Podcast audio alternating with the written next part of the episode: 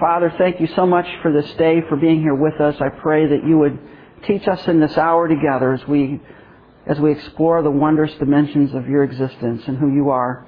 Pray that we would know you, Father, in a personal way, that this would be just a meaningful experience for us as we try to understand the infinite God that we love and serve. In Christ's name, amen.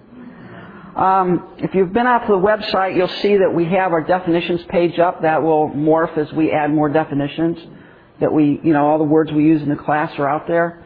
And uh, of course, there's a questions page. We got a question this week, so if you have one, feel free to email that, and Dan will put it put an answer together for you. So, with that, let's uh, go back and now we're.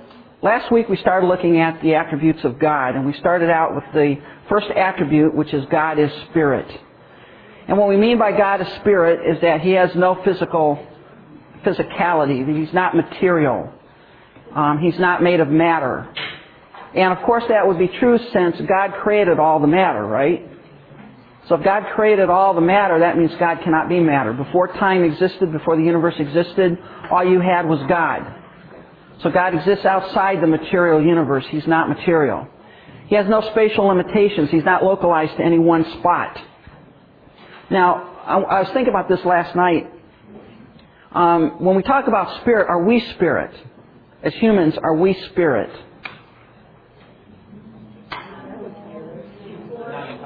Not, not, not in the same sense that God is spirit, right? So if you were to die right now, you would still exist, all right? You exist in an immaterial. We're going to talk all about that when we get to anthropology, the doctrine of man. But you will exist as a spirit like being, but you will not be spirit because you will not be omnipresent, right? You are not spirit like God is spirit. There is a material and an immaterial part of you. You are not all that we see. I am not all, you know, the real Alan is somewhere inside this thing of flesh here that you're looking at. The real me is not here. Um, the real me is an immaterial being that exists, and, and, and God has given me a body to live in, but I am not, just because I have a spirit does not mean I have the same spirit like God has spirit. God is spatially, um, he, He's not localized to any one place. He's omnipresent. We're going to talk about that later today. Not destructible. He's timeless and ageless. There's no time with God. God exists outside the boundaries of time. He doesn't, He's not subject to decay. He's invisible. He cannot be reduced to an image. How do you reduce the invisible God to an image? You can't. And anytime you try to reduce the invisible God to an image, what have you, what have you done? You've created something that's not God. You've created an image of God that is not reality. Because God is not a visible being. Although God cannot be seen, He's invisible, His evidence is all around us. We see the wind. We don't see the wind as in observing the molecules of air moving, but we see the effect of wind as it moves the trees and we feel the breeze. Even so, God is invisible. He can't be seen, but His existence is manifested in creation. We talked about the Shekinah glory of God. That's the blazing, brilliant light that God um, appears as when we see Him. We see this in Ezekiel chapter 1. Isaiah chapter 6, when Isaiah saw the Lord high and lifted up, what did he see? He saw a blazing, brilliant light that no one can approach. That is the Shekinah glory of God that is that is, seen, that is the evidence of God's presence in this universe. Not that that is where God is at, remember? But that is where God is seen. God is as much here as He is on the throne in heaven. He's omnipresent. But we don't see His presence here like we would see it in heaven. And if you want to know what the invisible God is like, what is the best way to do that? You look at the visible Son. Jesus Christ said, I am the representation of God. If you've seen me, you've seen the Father. You want to know what God is like? Look at me. Because I am the one who best represents God. And uh, Christ is the exact representation, Colossians 1.17, the icon, the stamp of the invisible God. So if you want to really know God, you want to really know what God is like, one way to do that is really find out what Jesus is like, because Jesus and God are the same. The next uh, attribute we're going to look at is the personality of God. God is a person. God has a personality. All right? Now, what is, when you look at this thing, um, and, and again, we're going to talk about this when we get more to the doctrine of man. But when God created us, God created us in His image. Remember? Genesis chapter 1. Let us make man in our image. And a lot of people argue back and forth about, well, what does it mean that God created us in His image? Now, if you ask the Mormons, they say God created us to look like Him. So they would say if God showed up, He would look much like any other human being, about six four. He has a hand with five fingers on it. He looks just like us. We couldn't tell him any different, any difference from him than any other man, really. Um, and that's what it means to be in the image of God. It's talking about the physical form. Um, that's not really what Genesis is talking about. Genesis is not talking about the physical form. Genesis is talking about the personality. God created us for what purpose? To have a relationship with Him. That what's, that's what makes us different than my dog. That's what makes me different than my dog Stetson. Stetson's a wonderful dog. He's a great pooch, but I don't talk to him. Well, I do talk to him, but he doesn't talk back to me. Um, he doesn't have. I don't have a conversation with him. All right. So there's a limited relationship I can have with a dog or a cat or an animal. Um, you can see a personality. Cats have personalities. I got two cats that are different as night and day. And again, I talk to them, but they don't talk back to me. But God created us with the ability to have a relationship. And what is required in order to have a relationship? You need to have a personality. And these are the things that God created. us. when God created man, God created us with a unique capacity. And that capacity is to have a relationship with Him. That's what makes us different than animals. We can talk to God. We can relate to God. And this is probably best seen in the garden because what happened in the cool of the day every day? God came and walked with Adam and talked to him. What did they talk about? Did God need to be informed about anything? No, he's omniscient. He knows it all, right? So what's what, what is Adam and God talking about? Oh, probably small talk. Adam talks about some new flower he's seen in the garden and or what I mean, we don't know what they talk about. There was a relationship there. And that's one of the most uh, astounding things to me when it comes to God. Here you have an infinite God who created everything. His intelligence is so far beyond ours as to almost be incomprehensible, and yet He wants a relationship with us. He wants a relationship. He wants to talk to us, and He wants us to talk to Him and relate to Him. So when we talk about God have a personality, number one, He has a self-conscious. God knows, I am, I am, I am, I am, and you are you, what you are. And one of the things that defines, um, or one of the things that's required in order to have a relationship, a personal relationship, is there needs to be a sense of identity, right? I need to know that I am distinct from you in order to have a relationship with you. God has self-existence, and He says that in Exodus 3 4. Moses says, Who do I say sent me? They're going to ask him, Well, what God sent you here? And God says, Well, tell them that I am sent you. And that word I am is one of the names of God, Jehovah, which means the self-existent one. God is self-existent. God, God's existence, we're going to talk about this later, it's a fancy word, a aseity. And what that means is God's existence depends on nothing but God Himself. He is self-existent. We are not self-existent. Our existence depends on air, on our environment. It depends on God, right? Subtract God, we don't exist.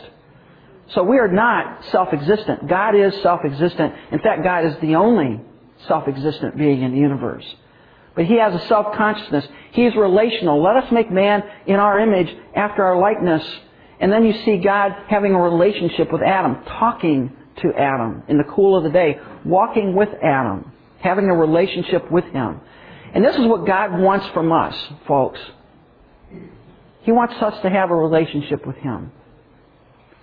And one of the things that I've found in my years of Christian life is that when, when you start seeing when you, when you start seeing that your relationship with God is based on a relationship and not on a set of rules and, and procedures and obedience and all that, you're going to take a leap forward in your spiritual life because now all of a sudden the sins that you do are not, are not because you broke a rule, but because you violated a relationship. And when you value that relationship above everything else, all the rules and all of the things that you should and shouldn't do take care of themselves. Because you love God, you're going to want to do those things that please Him. God is a relational being. God created us to relate to Him, which is, which is amazing to me. God has intelligence. That's one of the things required to have a relationship, right? Intelligence. Now my dog has a certain level of intelligence. He knows that if he doesn't do his business in the house, he gets a treat. That's a good thing. He knows about one o'clock, and he has a clock in him that's amazing. But at one o'clock, he's ready for lunch. He knows that. Why? He's been conditioned for that. But he doesn't talk to me. I can't discuss world events with him. I can't discuss politics with him. He, has a certain level of intelligence, but not to where I can form a relationship. And what's amazing is God has given us intelligence so that we can not only form relationships with one another, but we can form relationships with God. God has granted us a level of intelligence and the ability to speak and to communicate. All of those are required for a relationship. God has a will, a personality. If one of the things, you know, you talk about strong-willed personality and things like that. God has a will. God can make decisions, and God created us with a will. And for a relationship to be valid, there needs to be the possibility of a non-relationship, right? A relationship between two people requires a conscious decision on the part of both to have a relationship. Or there can be none. God has emotions. God feels. God created us with feelings. Throughout the Bible, you see again and again about God grieving. You talk about God is love. God is wrathful. God shows compassion. God has mercy. God exhibits grace. All of those are emotions. And God has created us with those kind of emotions. Now, the difference between us and God is in God, those emotions are perfected. God is perfect love. God is perfect wrath. He's perfect mercy. He has the perfections of those. But we can understand a little bit about God because we have emotions. If you want to think about it, emotions are maybe a desire to have a relationship, right? Can two rocks relate to one another? No. There's no will. There's no ability to communicate. There's no desire for a relationship. And yet God has created us, and I think all of us realize what's, what, what makes life meaningful? Stuff or people? People. That's what makes life meaningful. You can have all the stuff in the world, if you have no people, I mean, you know, one of the movies, you know, there's movies that you watch once and never watch again, but one of those is, uh, what is it, uh, Cast Away, remember? Tom Hanks gets on the island, and what does he immediately make? Wilson. Gotta have Wilson, right? Gotta have something. I mean, you go bonkers all by yourself. So, you know, he takes a Wilson soccer ball and that becomes his imaginary companion. And one of the traumas in the movie is when he loses Wilson when he's out on the raft. Why? Because God has created all of us with an innate desire to have a relationship. And God created us specifically to have a relationship with Him. And listen, you will find your fulfillment and your purpose in life when you find a relationship with God. Nothing else is going to make it. Everything else is noise to fill up the vacuum. We need to relate to God. That's why God has created us. And what makes heaven so wonderful is we will spend eternity in the presence of God getting to know Him and having a relationship with Him. Can you think about that? Walking with God and talking with Him? That's, that's mind-boggling. And yet that's what God has created us for. And when you look at the personality of God, how is God, how God has revealed Himself in the Old Testament, God has revealed Himself in His personality, but in the names He gives Himself. Now, one of the things that's really important for us to understand is in the Hebrew concept, a name was more than a label you stuck on a person. It described their character. It described what they were to be, or what, what, uh, what they should be. One of the interesting things, I've done a lot of family history, and I've tracked my family lines back some quite a ways. And every once in a while in my family tree crops up, crops up names like uh, Patience. That was a common name back in the Puritan days. A woman would be called Patience. Um, Chastity was another woman's name. Uh, I, I remember, um, what is it? Uh, oh, I can't remember the name right now. Um, one of them was, there's an innocent. I mean, descriptive names.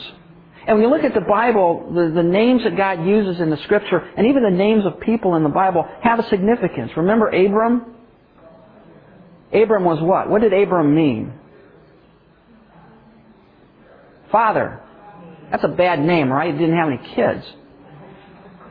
So what did God change his name to? Abraham, father of many. How about, remember Jacob? What was Jacob's name? What did it mean, Jacob? Anybody know? Deceiver. Deceiver. And God changed his name to, which is Prince. Alright? God changes the names. And God's names mean something to him. And the two main names that we see for God is this name Elohim and Jehovah. Jehovah is also called Yahweh. You ever hear Yahweh? It's the same word. Same, same name. Jehovah Yahweh. And it's because the four Hebrew letters that make up this name can be pronounced multiple ways. And nobody knows how it's pronounced because the Jews would not pronounce it. They thought the name of God to be so holy and so righteous they didn't even want to mention His name. So we don't know how it was originally pronounced. We can guess at it. But Elohim and Jehovah are the two main names of God. Elohim refers to God's power and might in relation to His creation. When it talks about God in relationship to the created order, the Bible uses Elohim. Elohim, the strong one. El is the strong one, and im at the end. Whenever you see an im in the Hebrew, that's the plural. So what do you see a hint of here? Trinity. Trinity, right? Let us make man in our image. And some say, well, he's talking about him and the angels. No, he wasn't talking about him and the angels.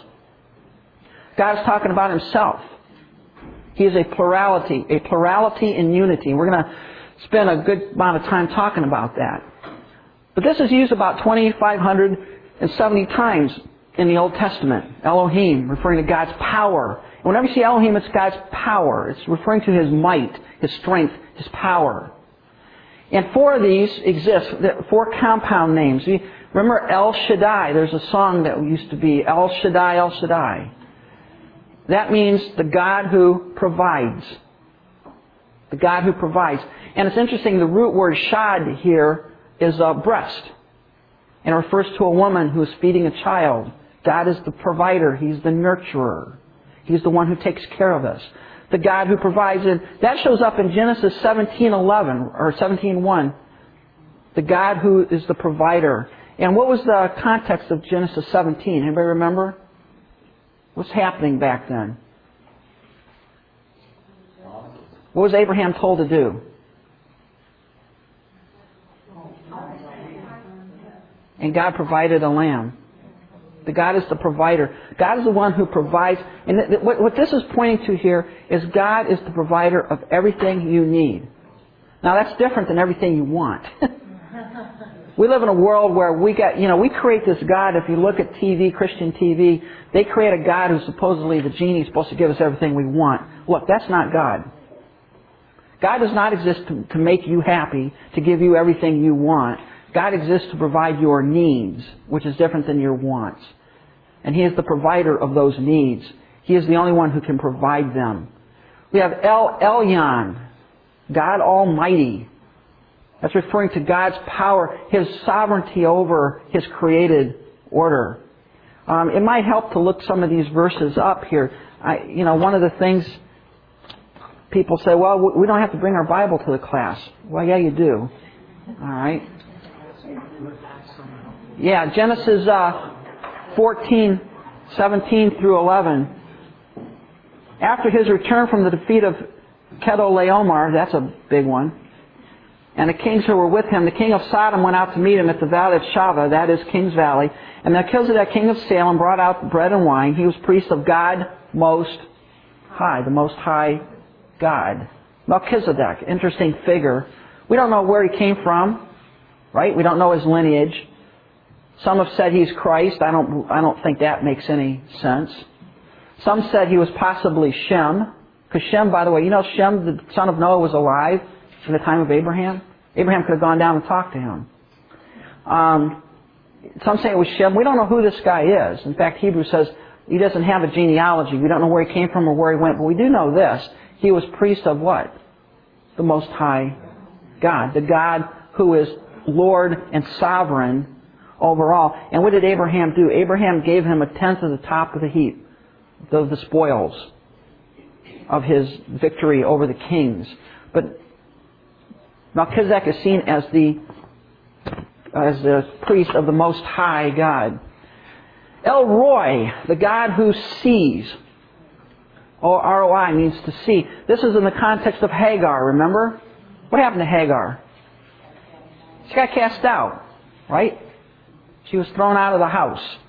Um, whose idea was it to, uh, for Hagar to have a child? Sarah's, right?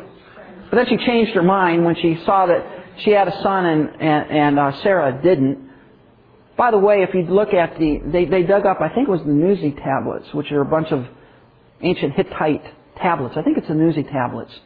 And uh, they found that there is a law in the Hittite culture of that day that if a woman was unable to bear a child as an heir, she could designate a surrogate per woman to bear a child in her name to become heir because it was very important for a man to have an heir. And if his wife could not bear a child, she could choose someone to bear a child in her name and then that would become the heir. That was a perfectly legal thing to do. And what you find there is that Sarah and Abraham decided to give God a hand. Now let me tell you something. Whenever you decide to give God a hand, you mess it up. Every time.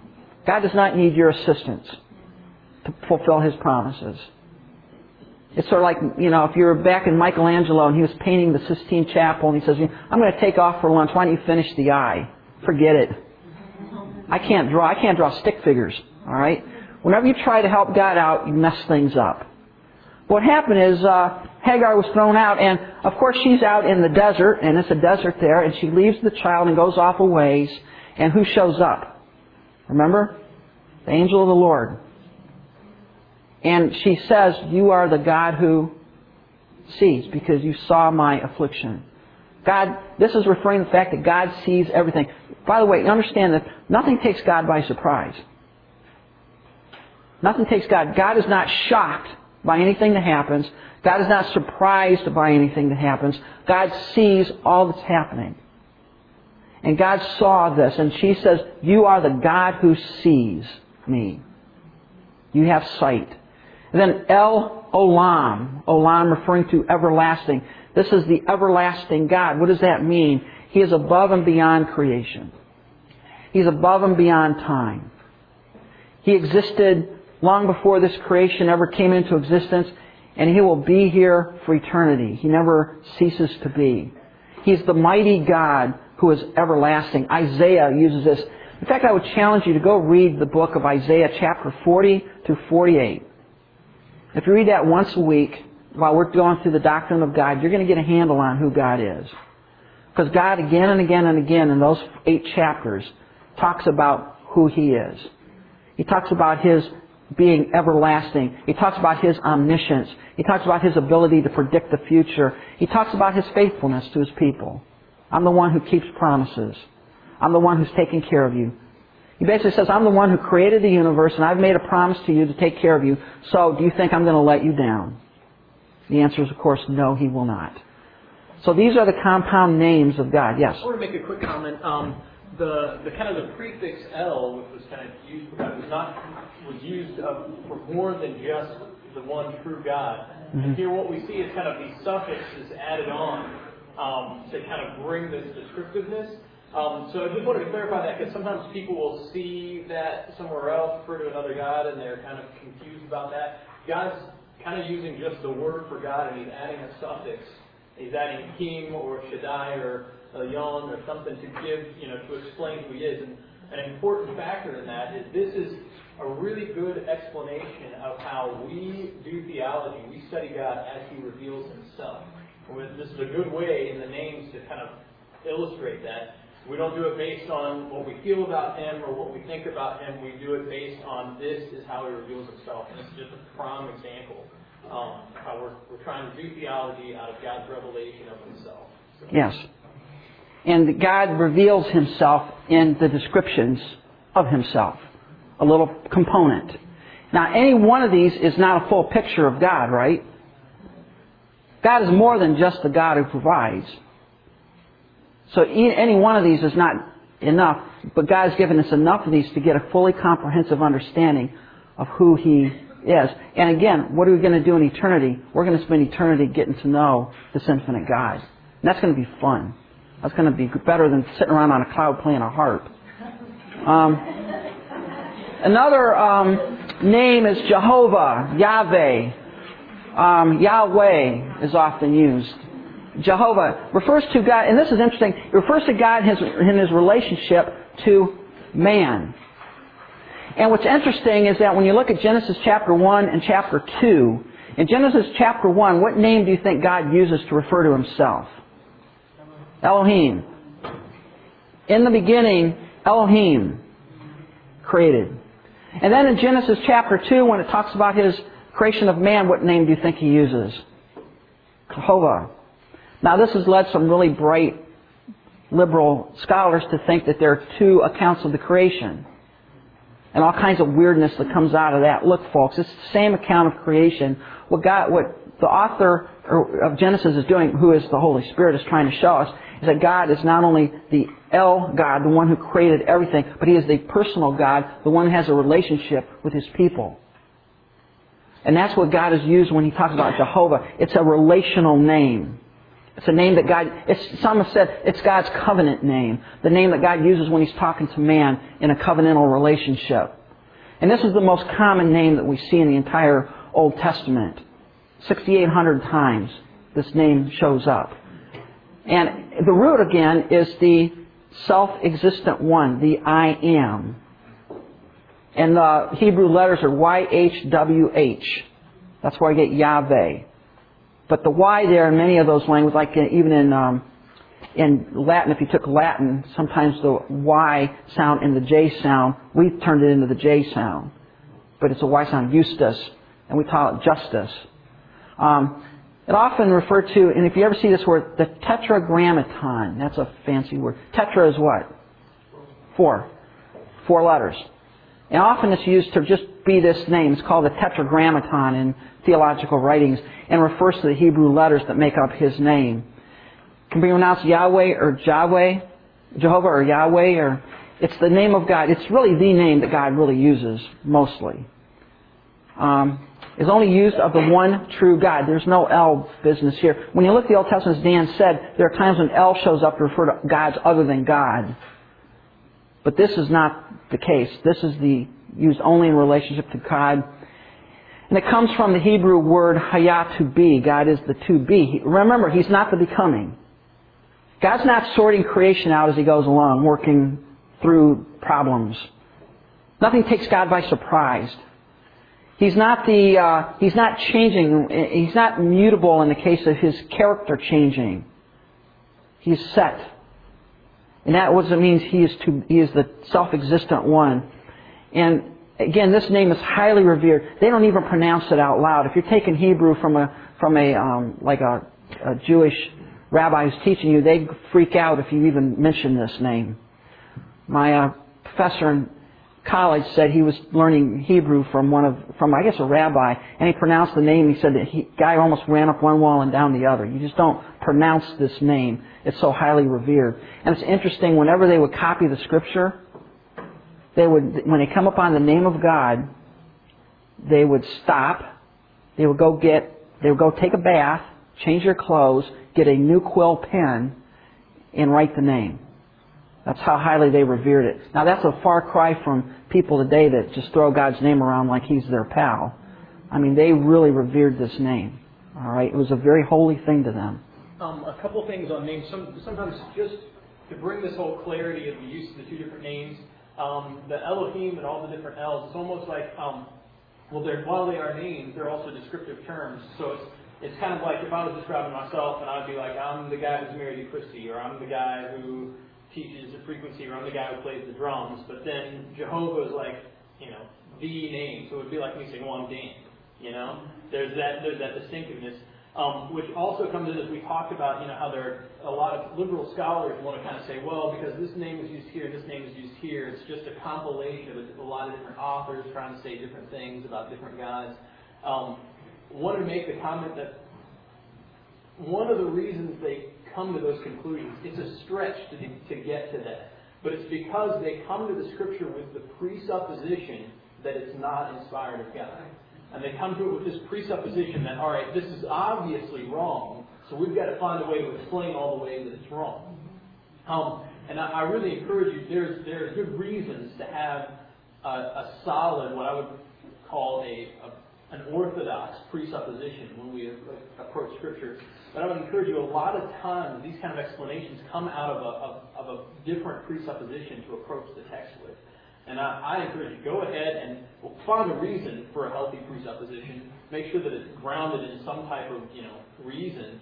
But um, it's okay to just, I believe, to approach Scripture and say, all right, what what is this saying? You know, what is God telling me? Not, all right, well, we're going to throw out what we think is wrong here, what we think is wrong here. We approach it with, I believe, to be an orthodox mm-hmm. uh, belief system. And, and that's not saying just ignore everything, but but deal with that possibility that okay, if God is all powerful, then doesn't He control the the passing down of His word?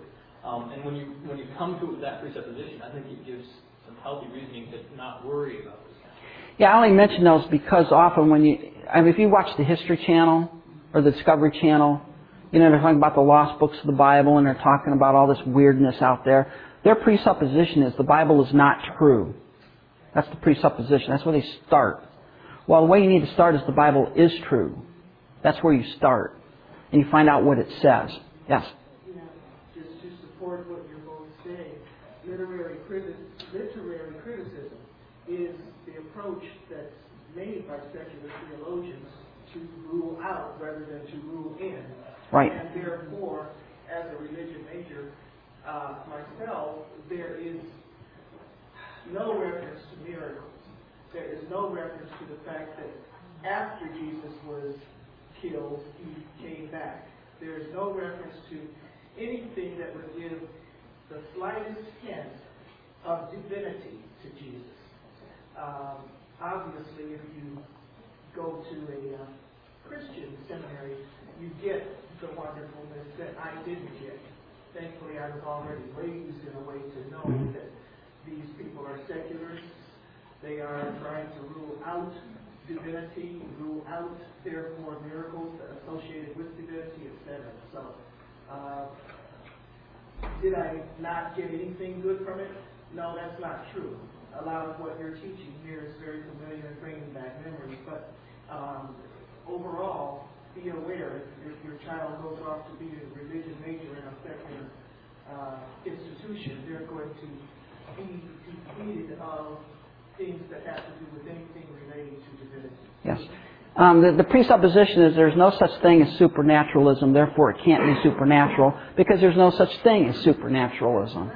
And uh, that's the way they start out, um, and that's the way they approach the scripture.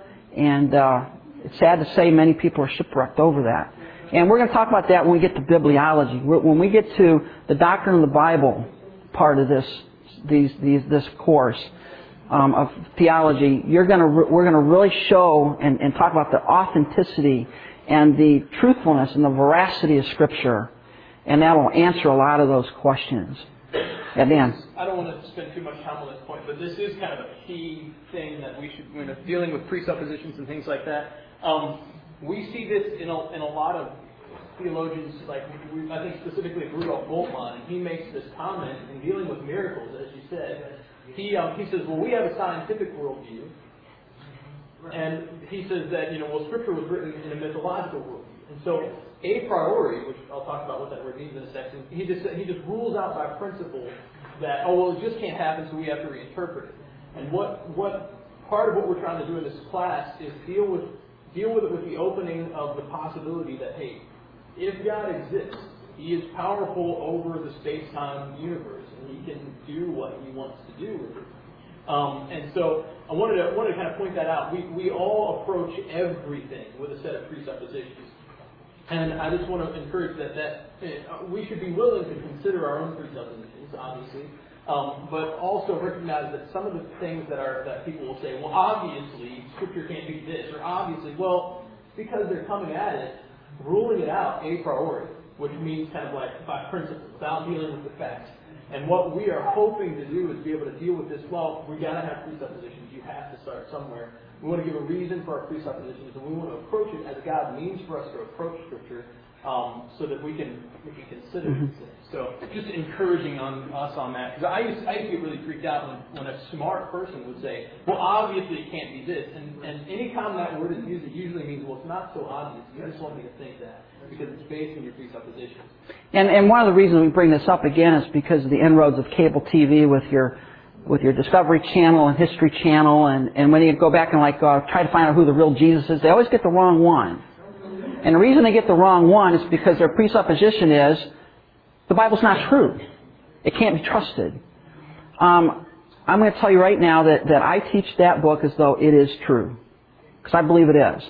I mean, we can debate on, you know, what does it mean here or there. But whether it's true or not, that's not something we're going to discuss. Um, I, we have reasons for believing it's true. I mean, it's not just a leap. You know, I'll pick that over the Koran or over something else. No, it's it's it's based on reasonable things. But my approach is that that is the Word of God. God has revealed Himself to me in that, and I want to know what He says about Himself. And this nonsense about it not being the Word of God or it sort of being evolved or all this other kind of weirdness, and just that's my a priori. I disregard that. In other words, I approach the Bible, it's true unless you prove to me it's false. The way the liberals approach it, it's false until you prove to me it's true. All right? And that's the difference. That's the difference.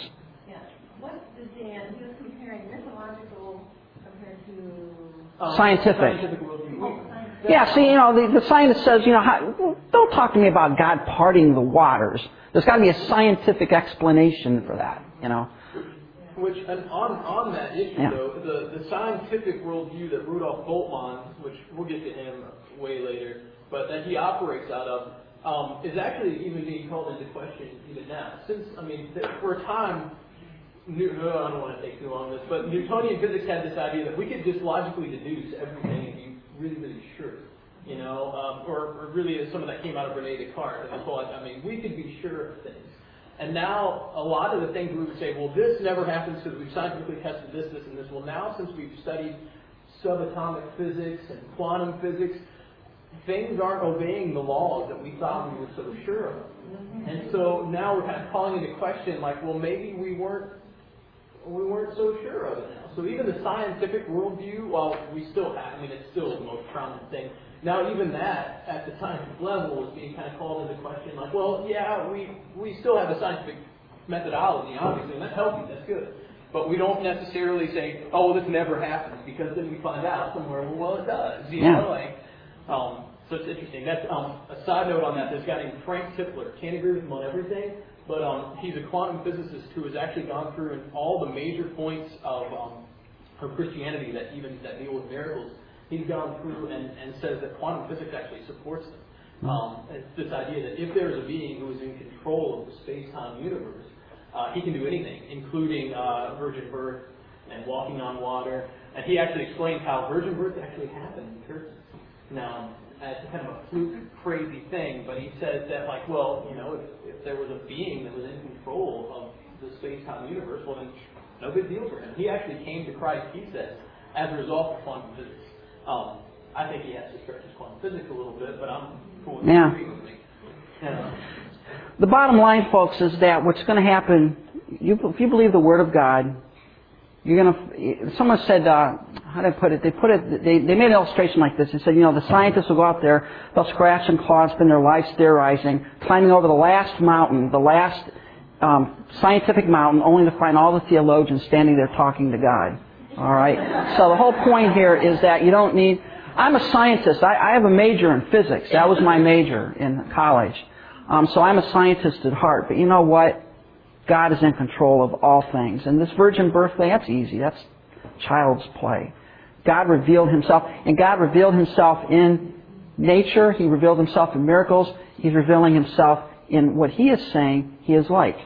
Um, getting back to the, you know, and again, by the way, we're going to find ourselves on these rabbit trails in the class, and that's okay, because you're here to learn. All right. They're good ones. They're good rabbit trails. There's no problem with that. Jehovah Jireh, the Lord who provides. Jehovah Nisi, the Lord my banner, uh, my flag. Jehovah Shalom, the Lord is our peace. That's a good one. Jehovah Sabaoth, the Lord of hosts. This is interesting. This is one of the major names used by God in Isaiah. If you read through Isaiah, again and again, God refers, I'm the Lord of hosts. And when you read what that means there, God is saying, I'm the Lord, I'm the captain of the armies of God. All the angelic hosts are underneath my command, which talks about His sovereignty and His ability to intercede on the behalf of His people. And if remember in Isaiah when the Assyrians showed up, at the gates of Jerusalem. And Hezekiah was all worried about what's going to happen. How many angels did God send to kill 186,000? One. What do you think he's going to do with 10,000? God is sovereign. God is in charge. Jehovah, this is going Makadeshkim, I think. I got to learn how to, got to learn a little bit of my Hebrew here. The Lord who sanctifies, purifies. God purifies His people. Jehovah Rohi, this is one of the famous, the Lord is my shepherd. Rohi, that's in Psalm 23. Jehovah Sidkenu, the Lord our righteousness. Jehovah Shammah, the Lord who is present. God is present everywhere. He's with us now. Jehovah Rapha, the Lord is our healer, the one who heals us. And see, all of these all of these little names healer, the one who's present, righteousness, shepherd, sanctifier, Lord of hosts, He's my peace, my banner, He's the one who provides. All of these are telling me something about what God is like. He takes care of me. He's in charge of the universe. He's my righteousness. He, he's my comfort. He's my shepherd. He, he leads me beside still waters. He takes care of me.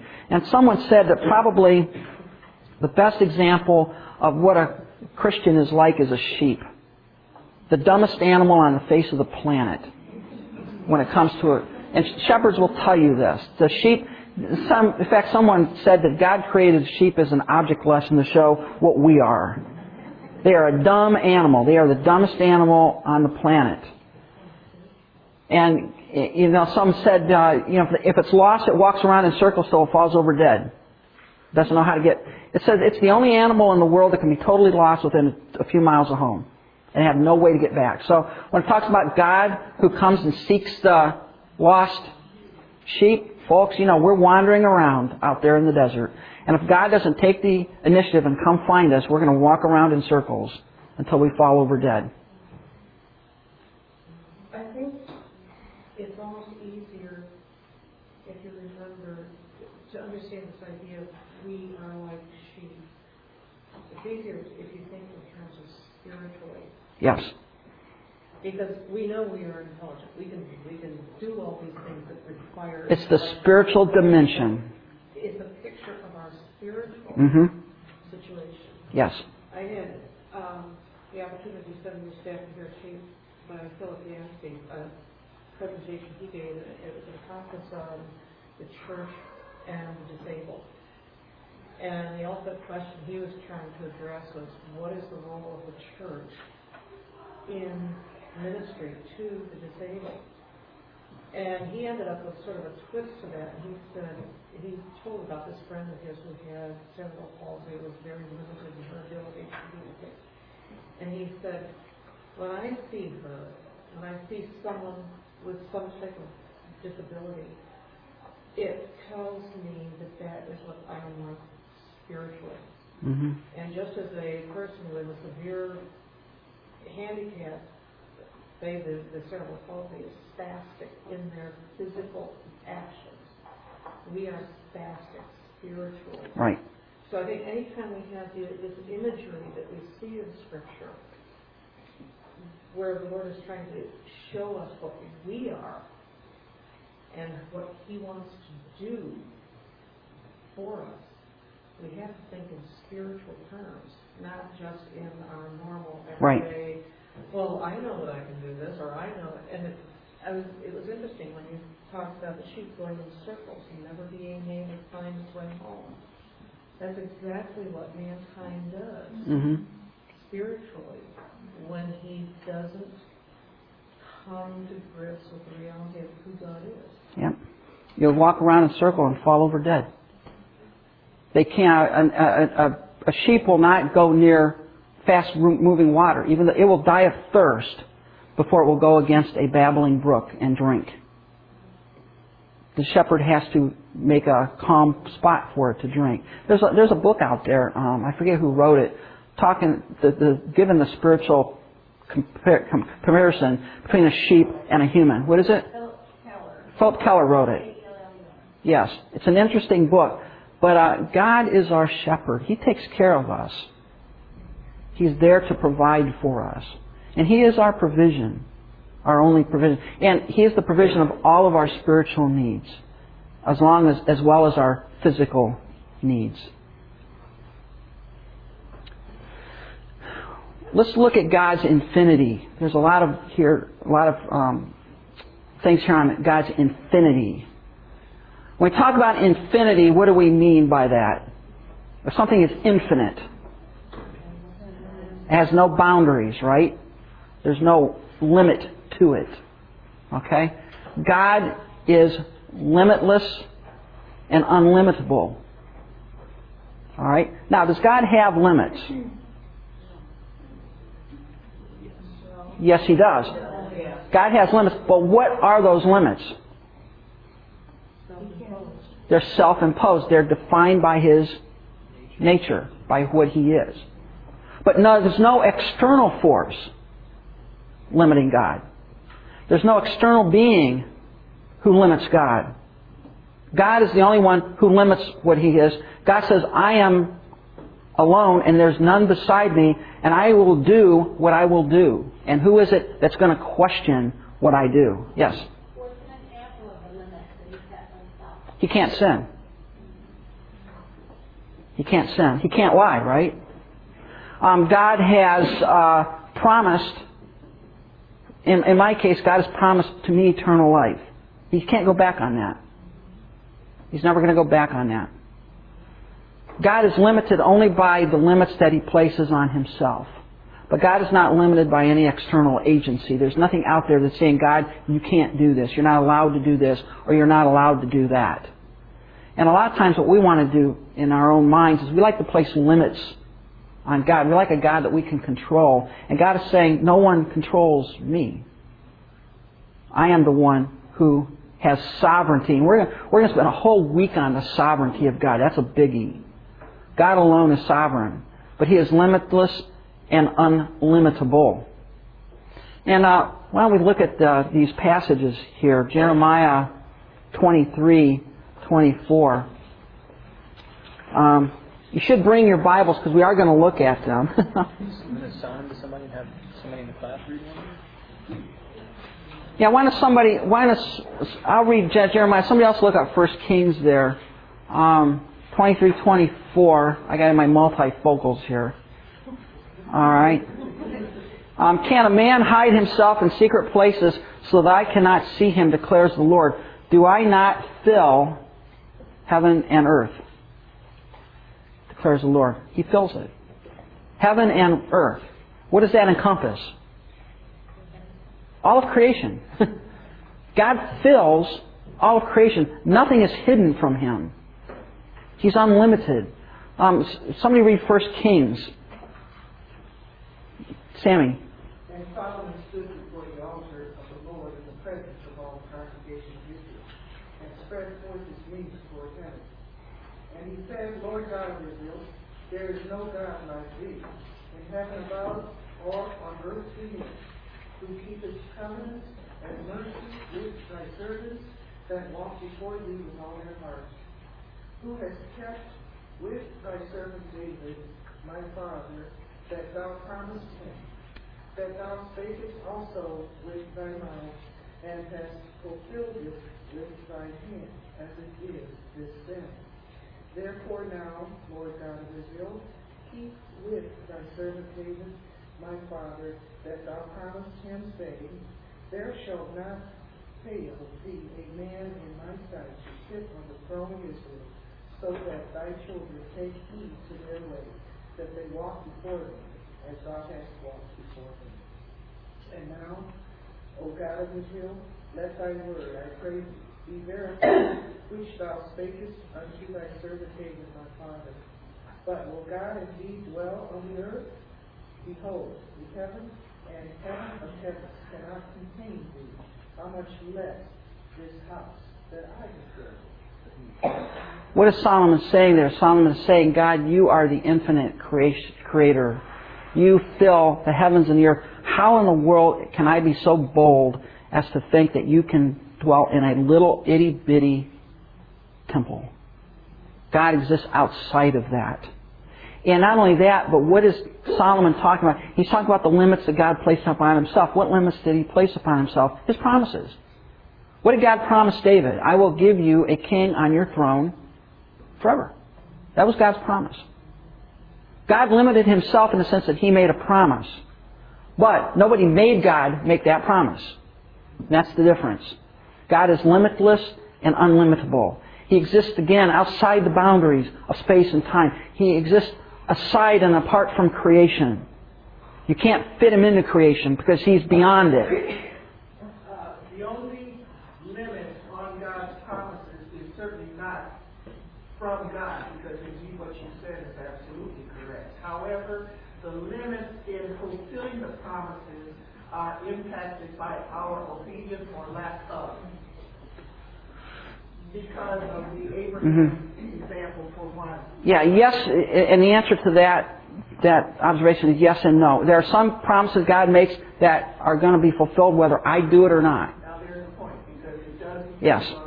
There are some that God does. There are some promises that God makes. We're going to talk about this um, later on in the course. There are some promises God makes that, that do have conditions on it. But for example, when God showed Abraham, God said, Abraham, if you believe in me, I'll make you a great nation. No, he didn't, right? He said, I'm going to make you a great nation. All right? God is the one who, if you want to think about it, God's the one who makes the conditions of a relationship with Him. All right? And implied in this is there's a sense you're never going to figure this God out. I mean, you'll spend your entire life on this world trying to understand this infinite God. You're never going to fully figure Him out, but you know what? You can make a dent in it. You can, you can take that path towards knowing God. Omnipresence. It's a great word. I remember growing up as a little kid listening, God is omnipresent and omnipotent and omniscient. All right, those omnis. We've tossed a couple other ones in there on our omni list. We'll get to those next week. But one of the attributes that God has is He has omnipresence. Also maybe called immensity. We, we saw that in these two passages that we read. God fills the heavens and the earth. There's no place in the universe you can go to get away from God, which sort of makes Jonah's little trip sort of a waste, isn't it? I'll just go to Tarsus on the other side of the known world and get away from God. And God says, you know what? I'm on the boat. I'm under the water. I'm with the fish. You're not going to get away from me. All right? Implied in omniscience, and one of the things you'll see as we look at the attributes of God, there's some of these attributes that, that connect with other ones. One implies another attribute, so to, so, sort of. And omnipresent emphasizes immanence. What does immanence mean? I think that's spelled wrong. It should be I-M-M. I spelled that wrong. I gotta fix the slide. It means that He is present with us now. God is not the thing that's way out there somewhere in the distant galaxy and disconnected. God is here. God is immanent right now with me. Okay, there's, there's a, a world view believes that God is in everything. Monism. What is it? Monism. Monism. M-O-N-I-S-M. All is God, God is all. That's the theo- theological basis of Hinduism, Buddhism, um, the New Age. All is God, God is all. That's called monism. That's, That's just in pantheism, panentheism, Yeah. as all of that's connected to that. There's another one called dualism, which says there's two opposite forces, eternal forces, good and evil. Um, we're going to talk about both of those, so don't worry about it. We'll get to those. Um, this is not monism. We're not talking monism here. All right?